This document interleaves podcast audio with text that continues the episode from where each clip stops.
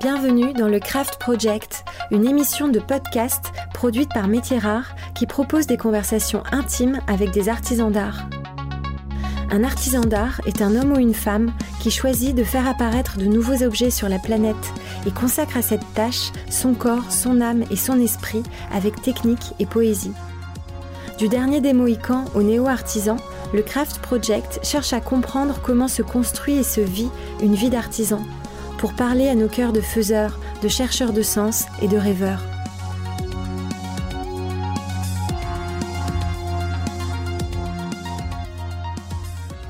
Je suis Raphaël Métirard et aujourd'hui j'interroge Nicolas Salagnac.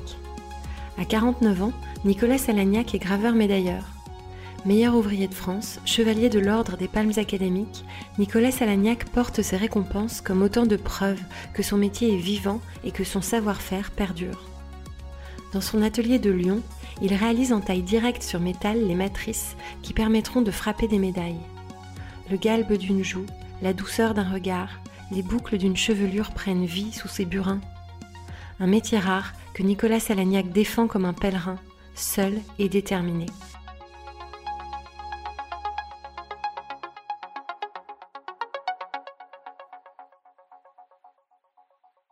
Bonjour Nicolas Salagnac. Bonjour Raphaël.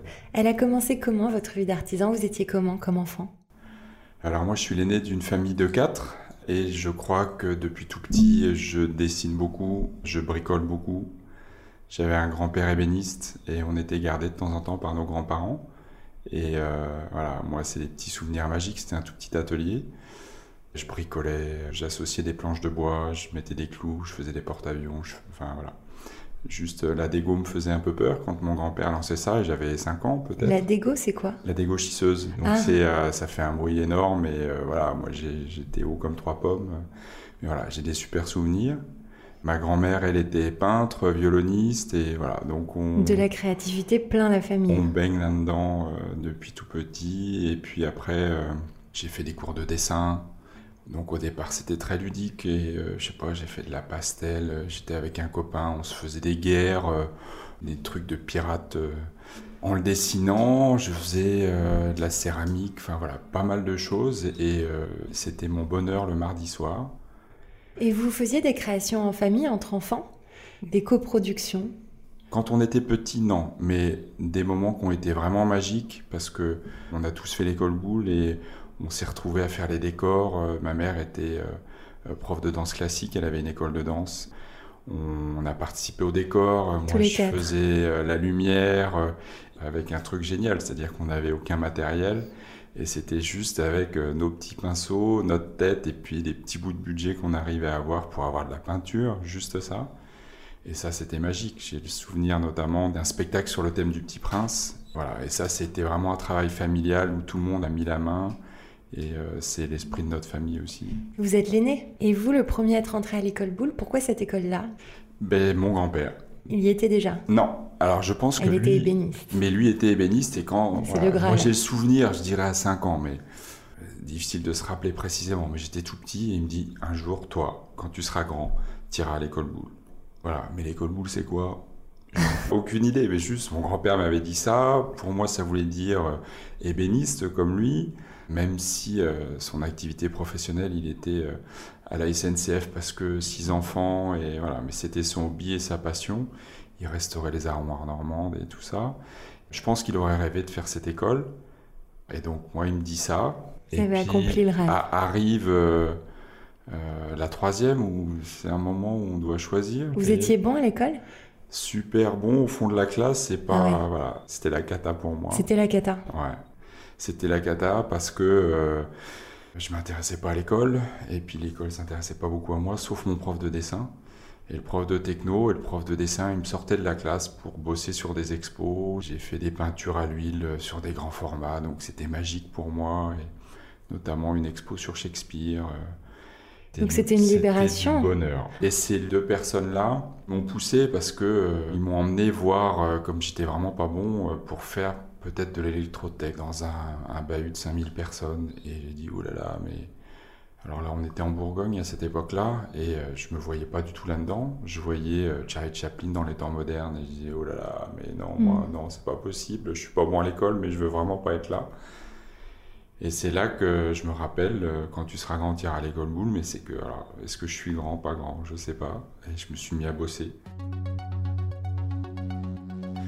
Et alors, arrivé à l'école boule, comment vous avez choisi votre spécialité? Parce que vous étiez un peu sur les rails de l'ébéniste. Qu'est-ce qui s'est passé là? Ça a déraillé? Alors, Le concours, il était peut-être au mois de mai, au mois de juin. J'apprends que je suis pris. J'arrive en septembre à l'école, donc là d'abord j'essaie de me repérer, j'ai 15 ans. hein. Oh là là, tout seul à Paris. Euh, en gros, ouais. Et j'arrive à l'école euh, un peu intimidé, clairement. hein. Il y a le proviseur de l'école Boule qui nous fait euh, une rencontre magistrale et qui nous explique l'école Boule, comme quoi, attention, vous êtes à l'école Boule, lui venait de Vesoul et tout ça, donc déjà on était dans un amphithéâtre et c'était assez drôle. Et là je découvre qu'il n'y a pas que ébénisterie. Et je me retrouve en gravure sur acier. Par hasard Par défaut Par. euh, Pas complètement. Ce qui était bien, c'est que il nous faisait remplir d'abord une sorte de questionnaire pour savoir si on aimait travailler grand, petit, assis, debout, à court terme, à long terme, etc. Et moi, j'ai répondu, je pense, à ça très honnêtement. Mon premier choix, c'était le moulage plastique parce que je trouvais vachement intéressant euh, d'être tourné sur le design et d'être euh, orienté sur la création. Et, j'ai bien fait de pas y aller parce que ça m'aurait pas bien collé. Et je me suis retrouvé en gravure euh, avec Pierre Mignot. Et là, le début d'un grand chemin sur lequel je suis encore aujourd'hui. Là, je suis en train d'essayer de réunir des textes sur mon prof d'atelier, de retrouver les anciens élèves, de retrouver les anciens collègues, et tous disent la même chose de cette personne qui m'a accueilli dans son atelier. Il y a eu un coup de foudre. D'en parler, j'ai des frissons, hein, euh, et c'est un monsieur... euh,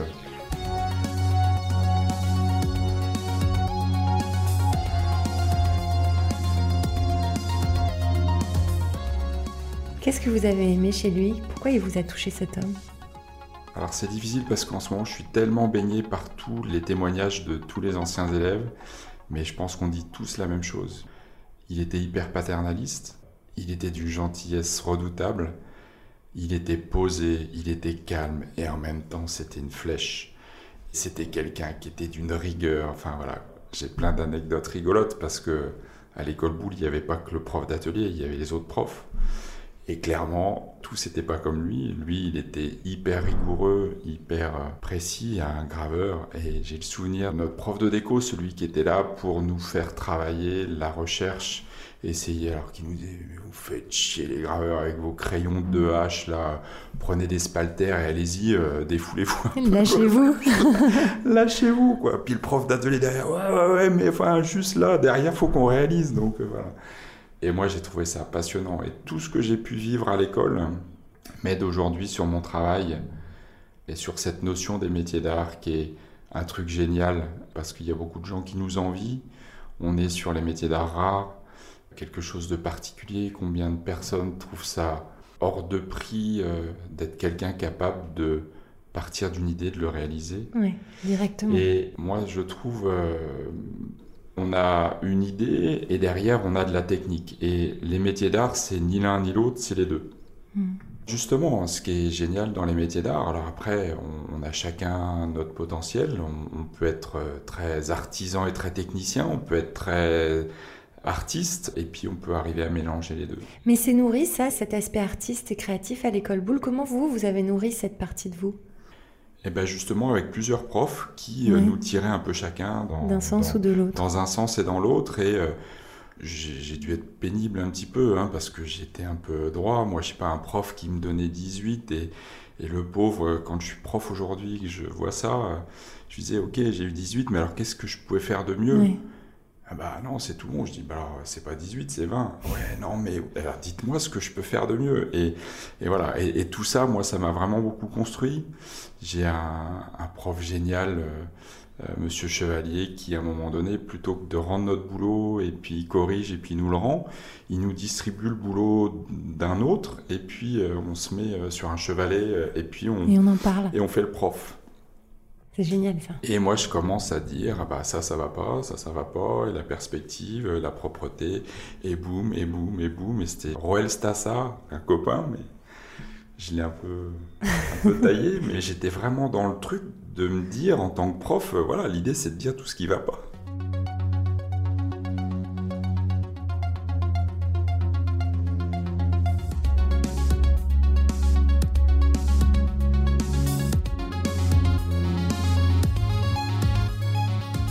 Et alors sur le profil de graveur, parce que vous avez l'air de dire que il y a une personnalité. Quand on est un graveur, on est un certain type de personne. Vous pourriez la décrire?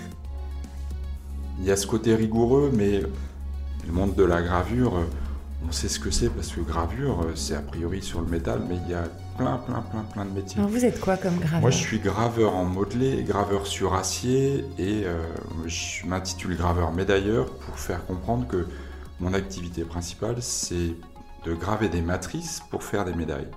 Ça, c'est ma ligne de base. Mais après, derrière, avec ça, je peux tout faire. Notre prof à l'école nous expliquait que faire euh, l'aiguille du contour euh, de l'Aston Martin, à un moment donné, il faut faire l'outil qui va permettre de produire l'aiguille du contour. J'ai après des copains euh, qui gainent tout en cuir, ils peuvent prendre l'aiguille du contour, la gainer en cuir, mais voilà, à un moment donné, faire tout ce qui nous entoure, faire un cadran de montre, on va avoir besoin de faire un outil qui va permettre de mmh. produire ça. Après, derrière, on peut aussi graver individuellement une pièce unique euh, pour mettre sur un cadran de monde, par exemple, ou pour faire une médaille particulière pour une personne et faire un seul exemplaire. Mais voilà, donc moi, mon métier, c'est ça. Après, je fais aussi des trophées, je fais euh, de la sculpture, des bas-reliefs, et euh, je m'intéresse surtout au modelé. Mais vous êtes quand même plutôt à une échelle toute petite je peux être petit, j'arrive à aller jusqu'à un format de 45 cm à peu près. Après, ça devient un peu trop grand pour moi et j'ai plus les bons outils. J'ai le souvenir d'avoir bossé avec un copain euh, tailleur de pierre qui me disait Non, mais arrête de chipoter là, avec ton truc. Euh, rentre dedans, taille et vas-y, c'est un caillou comme ça, tu vas pas commencer. Euh, voilà, donc on a ce côté-là, un petit peu minutieux, précis. Obsessionnel Ouais peut-être. Et puis c'est sur des travaux qui sont longs. Là, ce que je vais livrer euh, à l'Assemblée nationale, euh, j'ai dû m'arrêter hier soir parce qu'il fallait que je m'arrête, mais c'est jamais fini. Là, on parle d'une médaille qui fait quoi 50 euh, Qui en finale fera 50 mm, mais là, j'ai travaillé sur des sculptures qui sont trois fois plus grandes, puisque ça, c'est la technique la plus courante, la plus facile, parce que voilà, vous avez évoqué un travail en taille directe. Ça, j'ai appris à le faire à l'école, je l'ai fait pour le concours de meilleur ouvrier de France. Mais euh, ça, ça veut dire qu'on a un bloc d'acier, et puis en gros, comme le sculpteur sur bois, on va tailler directement, mais nous, en plus, en général, si on le fait en matrice, il faut le faire à l'envers et ah en creux. Il faut faire le négatif, c'est ça Donc l'œil droit est à gauche. Alors, mais alors ça, moi, c'est impossible à comprendre. moi, les gens qui me regardent ne comprennent pas que je puisse travailler à l'envers, mais voilà, après, à un moment donné, c'est... c'est votre boulot. C'est mon boulot. Alors, je cache pas que des fois, alors, je crois pas que ça me soit arrivé, mais j'ai un très bon ami, euh, meilleur ouvrier de France, qui était comme moi, euh, freelance, euh, indépendant à son compte et qui devait finir le boulot le soir, juste, enfin voilà. On signe notre travail quand on a fini. Et l'idée, c'est de pas se gourer que quand on signe, on va signer à l'envers ou à l'endroit en fonction de si on est dans une matrice ou dans un poinçon. Et ça, faut pas se gourer, quoi, parce que si on signe à l'endroit, ça veut dire qu'après, sur la médaille, ce sera à l'envers. Donc euh, voilà. Bon, ça c'est un peu une erreur de débutant, non quand même? Ouais, mais euh, je peux me faire avoir. Parce que quand euh, sur la médaille que vous avez vue là pour les sénateurs, c'est à la fois pas grand, mais en même temps pour moi c'est primordial d'être là. Et ça c'est une bataille qui est complexe, hein, parce que aujourd'hui. Vous voulez dire à la signature? La signature, ouais. Parce que c'est vrai que je suis pas tout seul. On est une chaîne de travail, donc ça, moi, je trouve ça en même temps génial parce que je suis dépendant de toute cette chaîne-là. Moi, dans cette chaîne-là, je peux en faire une bonne partie, mais je ne peux pas tout faire. Et puis parfois, en fonction des commandes que j'ai, je vais intervenir que ponctuellement, un peu plus, un peu moins. Donc vous dépendez d'un écosystème, c'est ça? Oui. Et vous signez plus ou moins?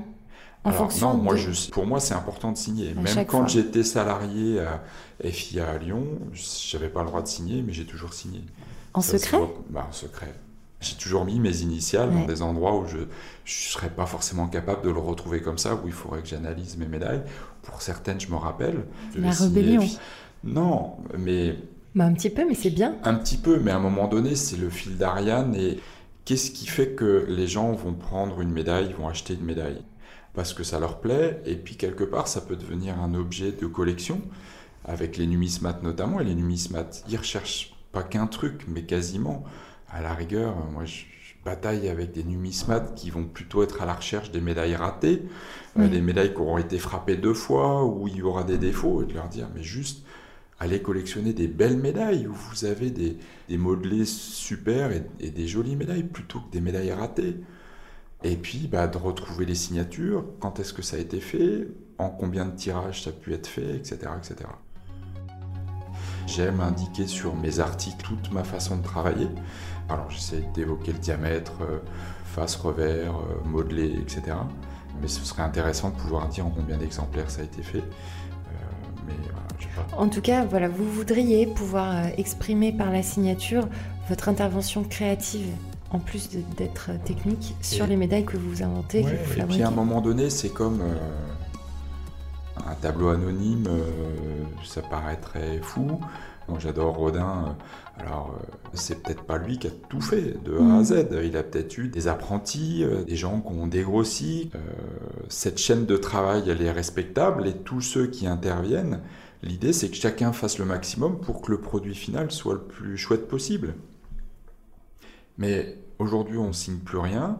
À la Monnaie de Paris, je suis incapable de vous dire aujourd'hui qui sont les graveurs qui travaillent. Mmh. J'en connais quelques-uns parce que il y a de temps en temps des articles. Mais c'est eux qui ont fait les dessins en plus de faire Ça peut, mais pas toujours. Les anciens graveurs, euh, sur leur création, ils pouvaient signer des créations, mais qui étaient faites à titre personnel et chez eux. Et ça, c'est rigolo avec les anciens, parce que clairement, ils le martèlent pour dire oui, mais ça, c'était chez moi, euh, sur ma table de ma salle à mm. manger, parce qu'on avait le droit de faire des commandes particulières qu'on pouvait signer. Donc là, quelques-uns ont pu signer leurs travaux. Et là, ils se lâchaient.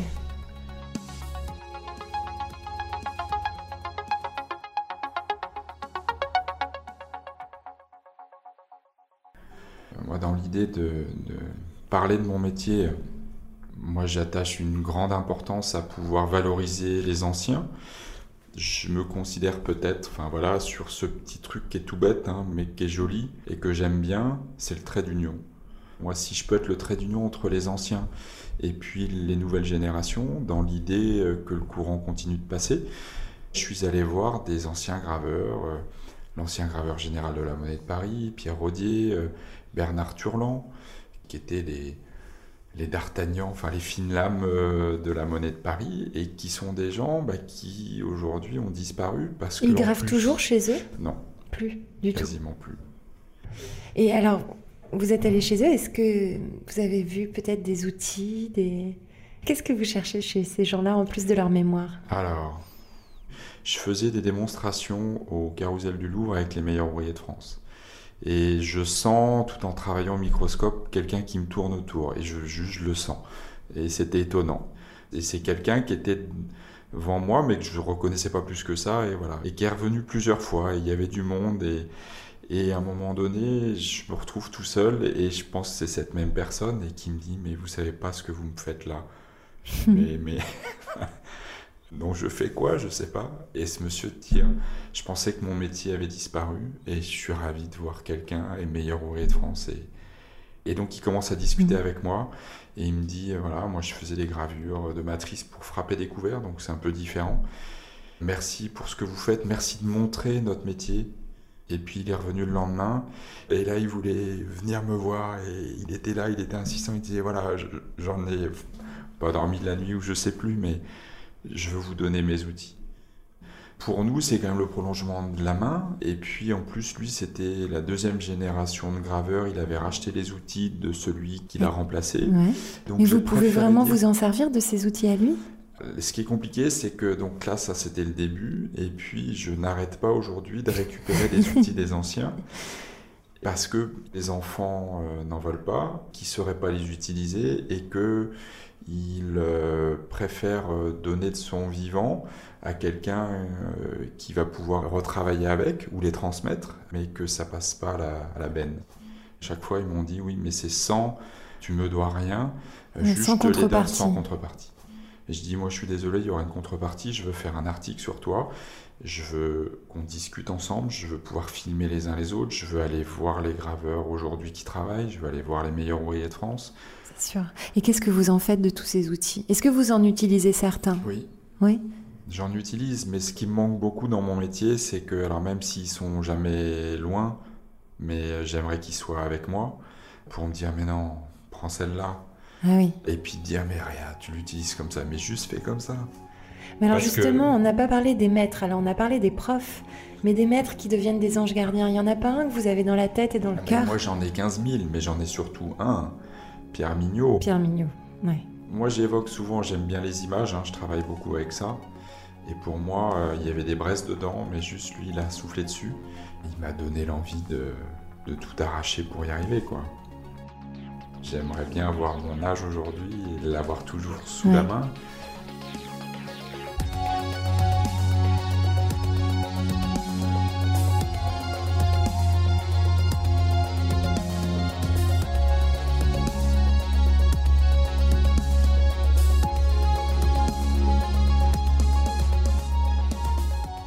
Il vous manque un maître aujourd'hui, vous aimeriez avoir ça? J'en ai plein potentiel, mais j'aimerais être dans un atelier comme euh, à la Monnaie de Paris, dans Ouais. un contexte de compagnonnage, de partage et d'arrêter euh, euh, La concurrence. La concurrence, voilà. Ouais. Vous vous sentez seul en fait Oui, mais en même temps, c'est ce qui me permet de faire ce que je veux comme je l'entends. Vous êtes libre, Donc mais vous êtes libre seul. de faire ce que je veux et aujourd'hui, bah voilà, j'arrive à, je suis à mon compte depuis euh, 2001 à peu près Ouais. et je suis toujours là. Vous en vivez, vous êtes bien? Voilà, j'ai encore pas euh, euh, ma villa et tout ça. Je rêverais, euh, j'évoque souvent cette idée-là. je suis pas forcément arrivé au bon moment dans mon métier parce que quand je suis devenu chef d'atelier à 25 ans en arrivant à Lyon, moi je connaissais personne là-bas. Je suis arrivé dans une boîte géniale qui me permettait de continuer dans mon métier. Et sur l'art de la médaille où ça se précisait parce qu'avant j'ai travaillé dans le PINS et après en arrivant à Lyon on me donnait la responsabilité de cet atelier de gravure. Et puis ce qui était bien c'est qu'on avait la totalité depuis le commercial sur la route et jusqu'à l'expédition des médailles. Et là pour moi c'était euh, intéressant, j'ai beaucoup appris, Mm. j'ai commencé à apprendre comme ça. Et après voilà à un moment donné bah, j'ai passé le concours de meilleur ouvrier de France. À quel âge c'était ça? 97 donc j'avais 27 ans. Et c'était dans l'idée de vous mettre à votre compte, de vous faire connaître? Non, je m'ennuyais dans, Dans cette boîte? Dans, dans cette boîte. Ce qui a été un peu, un peu pénible, c'est que on s'est mis à vouloir concurrencer les Chinois et puis on Ouais. a commencé à faire, faire de plus en plus en Chine. Sauf que voilà, d'aller faire faire en Chine, euh, bah, je deviens meilleur ouvrier de France. Et puis euh, il y a des gens qui me contactent pour faire des médailles. Je vais voir ma patronne pour lui dire voilà, si j'amène un travail, euh, est-ce que comme un commercial, je peux toucher une commission ou des droits d'auteur ou quelque chose? Elle me dit non. Et puis, mais juste, c'était peut-être dans la conversation comme ça. C'était pas une discussion peut-être très formelle, je me rappelle pas bien. J'étais un peu surpris de ça. Je dis bon bah d'accord. J'ai fait euh, la commande, mais je l'ai fait éditer ailleurs.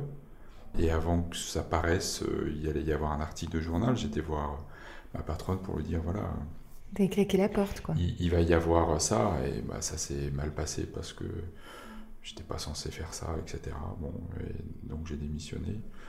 Euh, tout le monde m'a dit que j'aurais pu négocier, que j'aurais dû. Bon, voilà. Et donc du jour au lendemain, je me retrouve dans mon KGB. euh, Ça veut dire à la maison à la maison, à l'idée de dire, euh, moi je veux continuer à travailler sur cette voie difficile du savoir-faire et de, de passer du temps pour faire quelque chose de bien, faire des pièces particulières, être à l'écoute de mes clients et faire du bon boulot. Parce que aujourd'hui, effectivement, on, peut faire euh, euh, encore beaucoup de matrices et puis dans mon métier, voilà, on a encore besoin de faire des semelles de chaussures même si c'est pas fun. Et là, moi, Des semelles de chaussures Vous faites des... Mais pourquoi? Non, moi j'en fais pas. Mais, Mais- dans mon métier, les élèves que je vais former, je leur explique toujours que il y a tellement de possibilités dans le métier. Mon prof d'atelier, Monsieur Mignot, nous évoquait ça aussi.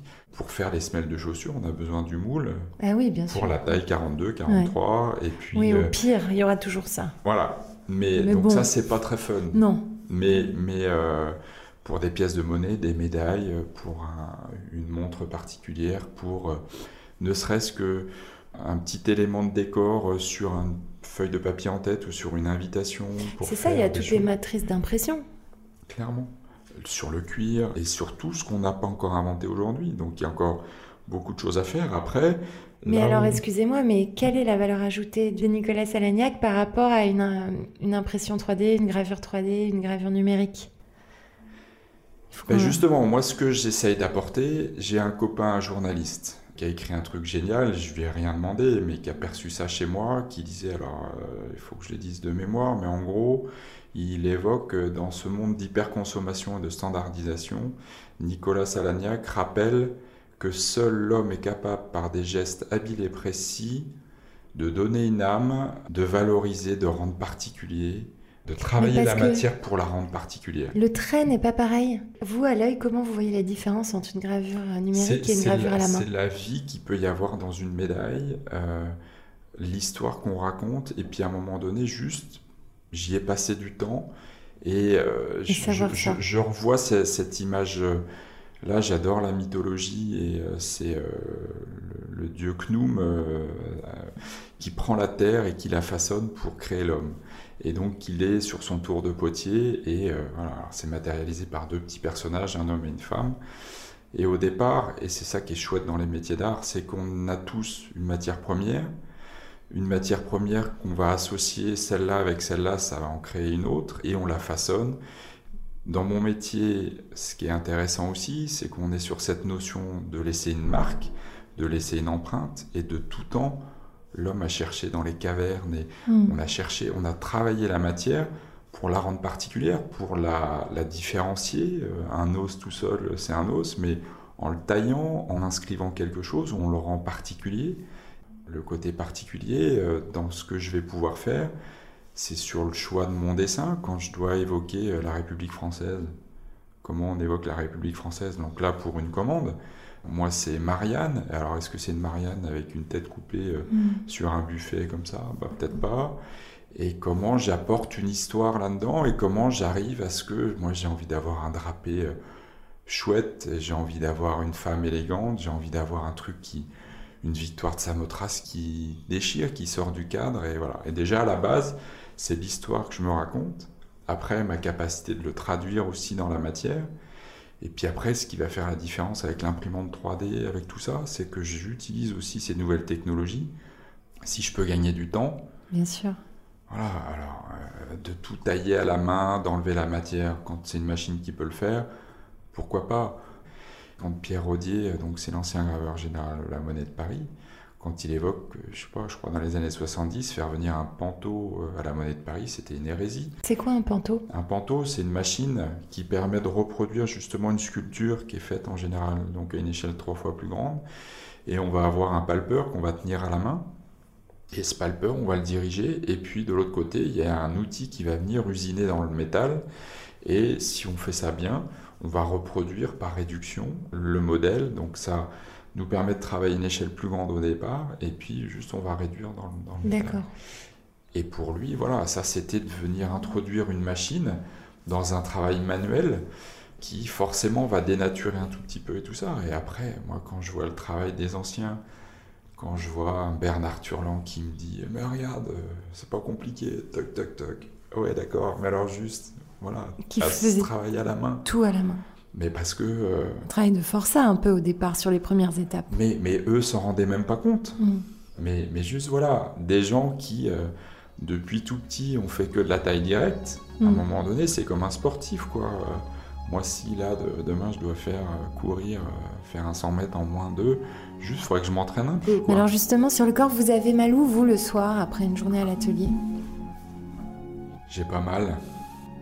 J'ai pas mal, mais c'est rigolo parce que j'ai entendu d'autres podcasts avant et je crois qu'on est dans la même chose euh, quand on est passionné. Euh, alors moi, je suis en même temps très vigilant à, mon attitude, à mes postures.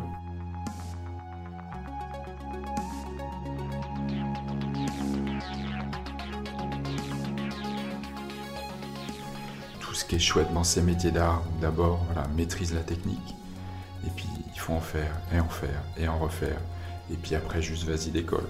Et c'est là que tu vas commencer à devenir créatif quand aujourd'hui on voudrait nous enlever euh, le savoir-faire, bah, toute la rigueur euh, de l'apprentissage euh, pour dire juste sois créatif. Donc, ok. Là, on parle de la réforme sur le diplôme des métiers d'art, c'est ça? Ça peut être ça aussi, et ça, je trouve Qui inquiète les artisans d'art parce que la créativité est survalorisée par rapport à la technique hmm. dans la façon dont le diplôme est construit, c'est hmm. ça? Hmm. Entre autres, et puis ça se voit aussi. Bah, Aujourd'hui, euh, les métiers d'art ont du mal à se vendre aussi, parce que bah, derrière et au-dessus d'eux, il y a quand même beaucoup de monde qui vivent de ça. Mm. les designers, je les vois, marques. je suis membre des grands ateliers de France.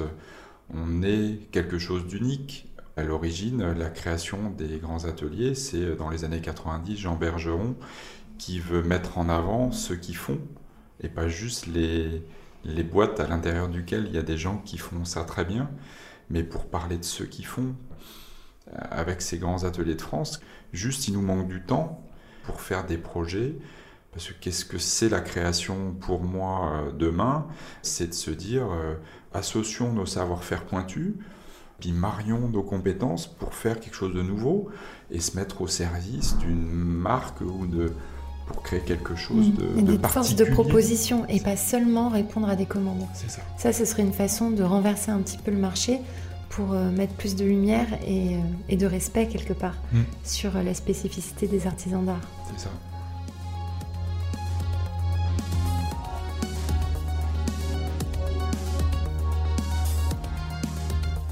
Je m'occupe du concours de meilleur ouvrier de France dans mon métier, de réunir les jurys et puis d'essayer de trouver le moyen euh, de réunir, par exemple, dans le cadre d'expositions, de réunir tous les métiers de la gravure, réunir des meilleurs de France, des professionnels, les écoles, pour que les gens discutent entre eux, pour que le public voit que le monde de la gravure, ah, mais dites donc, c'est un peu varié, Mm. et juste de nous faire sortir de nos ateliers quand on n'a jamais le temps. Je cours tout le temps. vous courez tout le temps. Et puis après, euh, voilà, je suis aussi papa, euh, et j'ai un Mm. peu, j'essaie d'avoir un... Et vos enfants, justement, famille. ils vont dans cette direction-là Pas du tout. Pas du tout. Euh, Ça vous Léonard, il est en prépa euh, scientifique, il est en deuxième année là.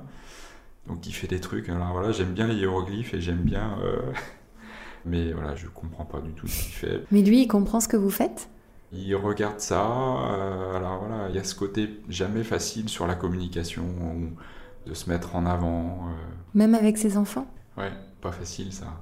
Et quand euh, je fais des, je sais pas, euh, où j'ai des réceptions, ou j'ai des, Des euh, quand- médailles Quand, je, me fais remettre une, une médaille où je suis fier de joindre ma famille, mes frères et sœurs. Il y a ce côté-là de ne pas vouloir trop se mettre en avant, mais j'ai pas le choix. Plus jeune, j'étais plutôt hyper timide et euh, aujourd'hui, ben, j'ai beaucoup travaillé sur ça. Je le reste timide, mais il n'y a pas le choix. Quoi. Il faut... Alors, après, quand on est passionné, c'est un peu Icar. hein, donc, euh, moi, je vole et j'adore ça. Et je sais que de temps en temps, euh, je retombe euh, et il faut se ramasser et recommencer. Mais qu'est-ce qui vous. C'est quoi l'espoir qui vous tient comme ça avec ce feu, malgré la difficulté, malgré la solitude? Faire des belles choses. Ouais. Faire des belles choses, de donner du sens.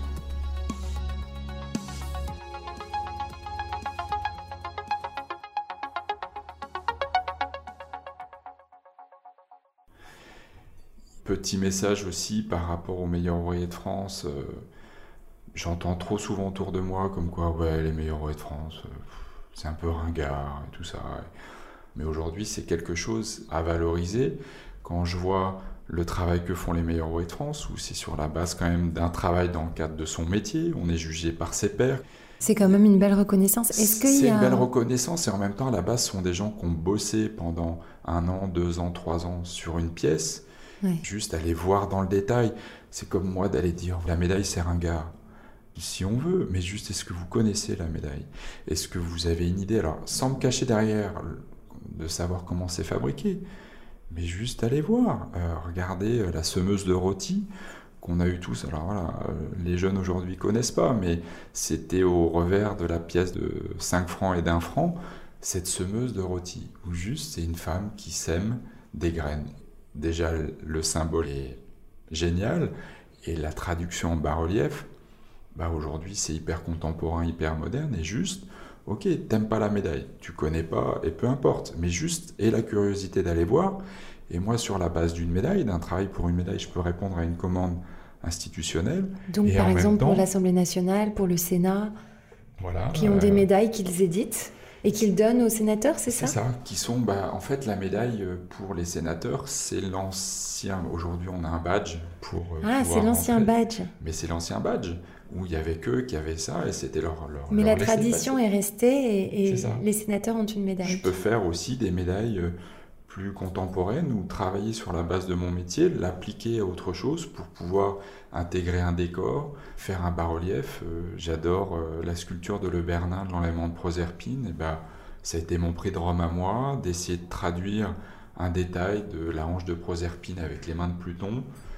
pour euh, traduire ça dans un médaillon où bah, j'ai mis trois ans à, mettre ça au point et j'ai essayé de le traiter d'une manière euh, personnelle tout en étant et très traditionnel et en même temps euh, euh, voilà, c'est pas la copie conforme, mais j'ai apporté quelque chose de personnel.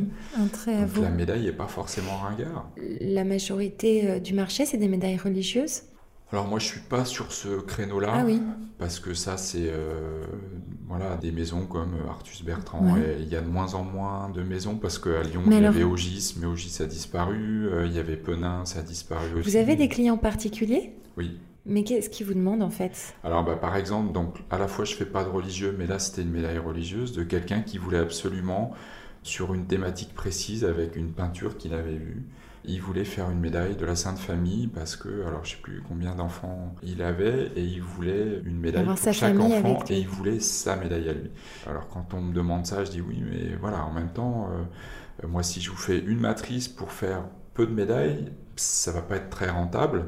Et il m'a dit, mais juste, dites-moi. C'est combien, par exemple C'est intéressant, ça Une matrice pour faire la médaille de la Sainte Famille je suis très mauvais dans ce domaine. On n'aime pas parler d'argent. Au-delà de ça, je suis incapable, je retiens pas les chiffres. Quand on, me demande aussi combien de temps pour faire une médaille, je ne sais pas non plus répondre. On ne sait pas dire non plus combien coûte la médaille du Sénat. Non.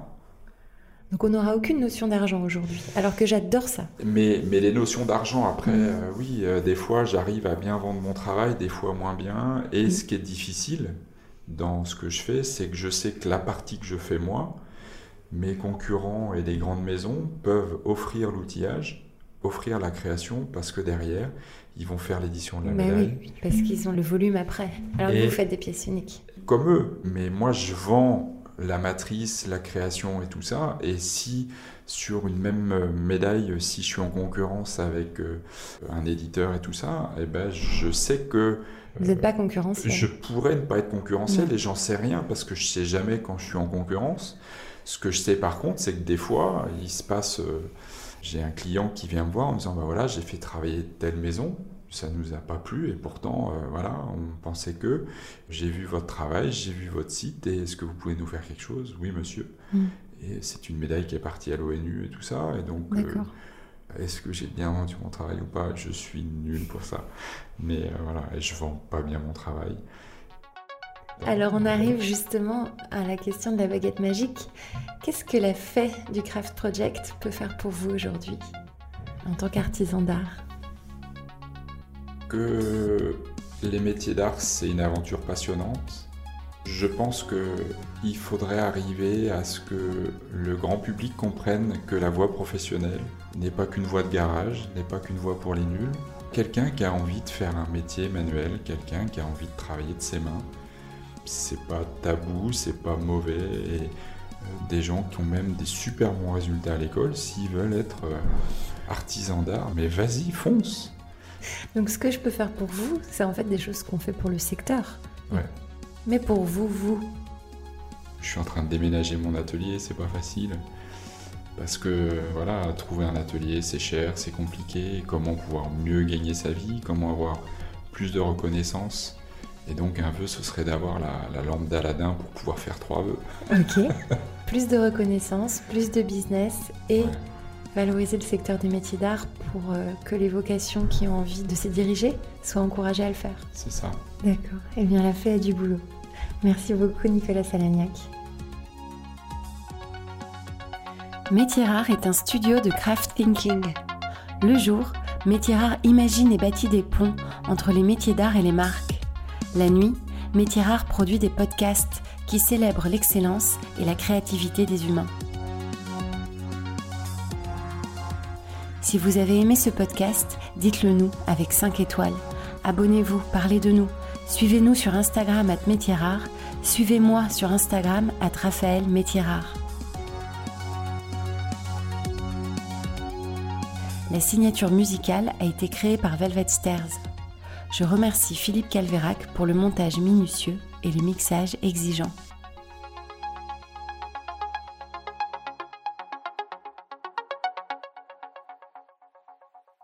Bon bah voilà.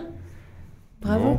je suis bavard et c'est pas facile hein, d'évoquer euh, tout ce qui est à dire, mais voilà, quand on est passionné, c'est vrai que c'est la, difficulté de se griller sur tout, parce que il y a le cœur qui s'emballe et, tout ça, mais, euh, mais c'est ce que je souhaite aux autres, d'arriver à, quand pour les meilleurs ouvriers de France, quand je coach des gens, euh, ceux qui commencent à me dire alors il faut que je passe combien de temps, ça va me rapporter combien, je dis bon bah toi, je trouve à la base que tu pars mal, mais voilà.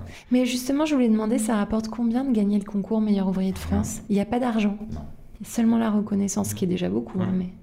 Ceux qui deviennent meilleur ouvrier de France en cuisine, pour eux, euh, voilà, on commence matelot en cuisine et on finit amiral en étant meilleur ouvrier de France. Oui, ça change leur carrière, mais pour un graveur, si quand même, par la notoriété, il y a plus de commandes. Oui, ça aide, mais après, ça dépend ce qu'on en fait. Moi, si je reste enfermé dans mon cagini, il ne se passe rien. Non. Et j'ai beau être meilleur ouvrier de France. Donc, euh, il y a un gros travail de communication à faire. Et puis, bah, il faut aller au charbon et il faut faire des démonstrations. Après, euh, est-ce que je vais définir combien ça va me rapporter de faire telle et telle expo euh, Moi, je calcule rien, juste. Mm.